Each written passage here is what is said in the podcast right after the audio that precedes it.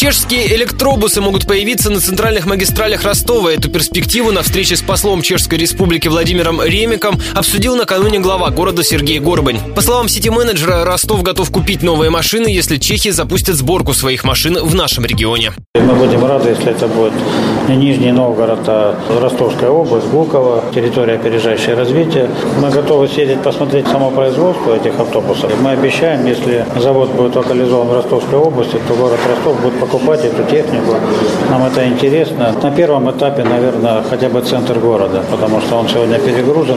Отмечу, что электробусы чешского производителя уже используются российскими нефтяными компаниями. Машины работают в Ямало-Ненецком автономном округе.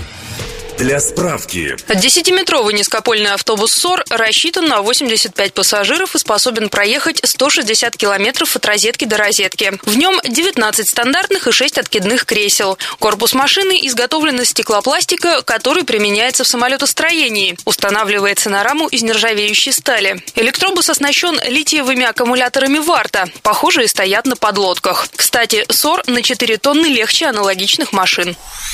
Стоит чешский автобус будущего 23 миллиона рублей. В эту сумму включены расходы на создание инфраструктуры под него. Для сравнения, приобретенный мэрией низкопольный трамвай «Сити Стар» стоит почти на 10 миллионов дороже. Партию из 16 машин через пару месяцев доставят в Ростов из Твери.